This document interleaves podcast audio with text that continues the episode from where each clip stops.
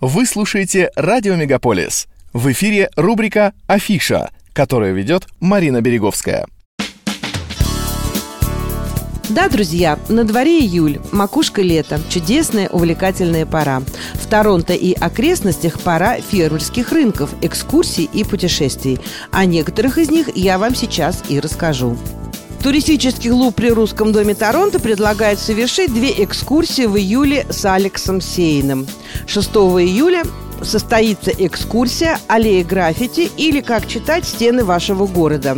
Группа стартует на Street West возле одного из самых старейших пабов Торонто – The Black Bull Pub. И сразу же ныряет в аллеи по обе стороны улицы, чтобы увидеть то, что оставлено поколениями художников и писателей. Публика познакомится с уличными произведениями искусства, но и попытается разобраться в смысле написанных слов и изысканных настенных рисунков.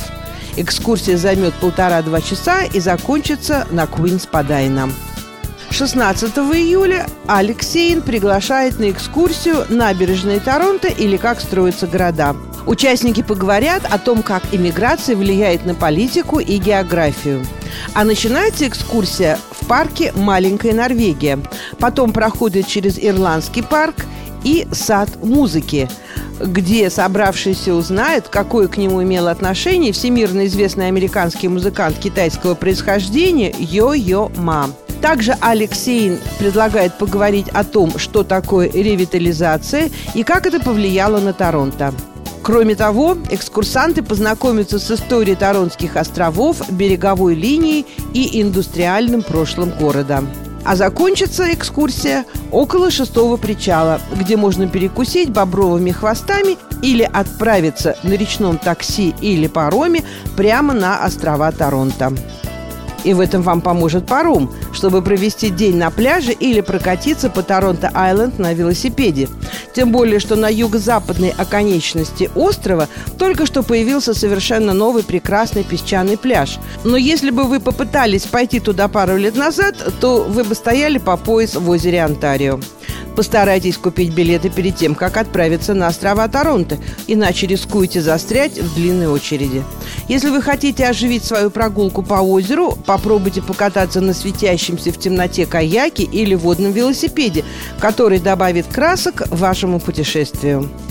На фермах Онтарио открылся сезон сбора клубники. В этом году собирать ее можно будет на многих фермах, большинство из которых начнут работу, когда местная клубника достигает своего пика.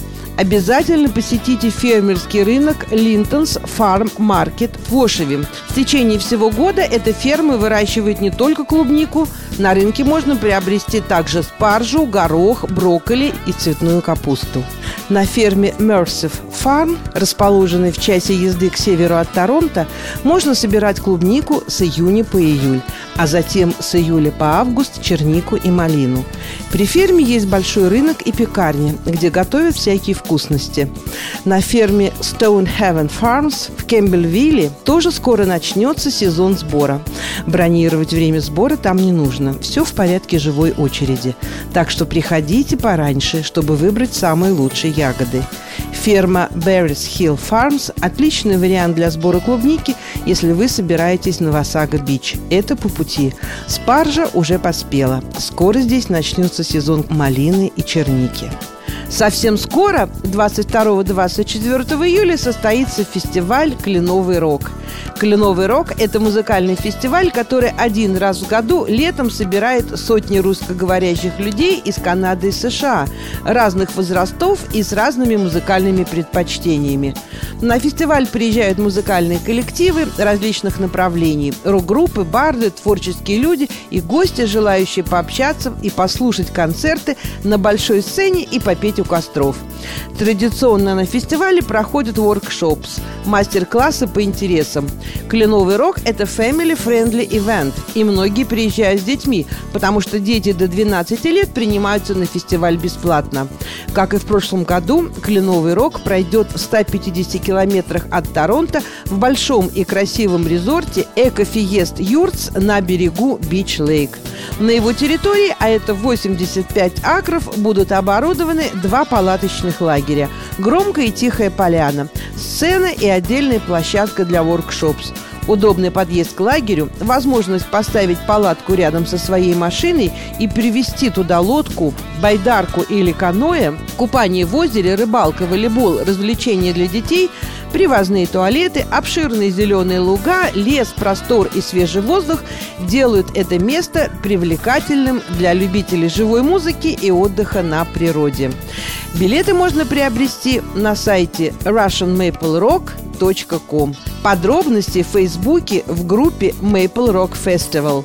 До встречи в самое лучшее время года на фестивале «Кленовый рок» 22, 23 и 24 июля. И в завершении афиши культурных событий Торонто и его окрестностей расскажем о новой иммерсивной выставке компании Lighthouse Immersive, которая перенесет вас в мир культового музыканта Боба Марли. Она открылась 1 июля на 1 Янг-стрит и продлится целых 6 недель. Мероприятие дебютировало в лондонской галерее Саатчи – а его североамериканская премьера состоится в Торонто как раз к началу Карибского карнавала. На выставке представлены шесть разных комнат, наполненных памятными вещами и никогда ранее не публиковавшимися фотографиями Марли. Торонто кажется идеальным местом для нашей первой остановки в Северной Америке, заявила Седела Марли, дочь известного музыканта и генеральный директор группы компаний Боб Марли в своем пресс-релизе. Папе нравилось играть здесь. Тому же в городе существует невероятное карибское сообщество и регги-сцена. Мы не можем дождаться, чтобы подарить фанатам в Торонто One Love Experience. Билеты стоимостью 25 долларов уже в продаже. Это была афиша культурных событий в Торонто и его окрестностях, которые для вас подготовила Марина Береговская. Не переключайтесь.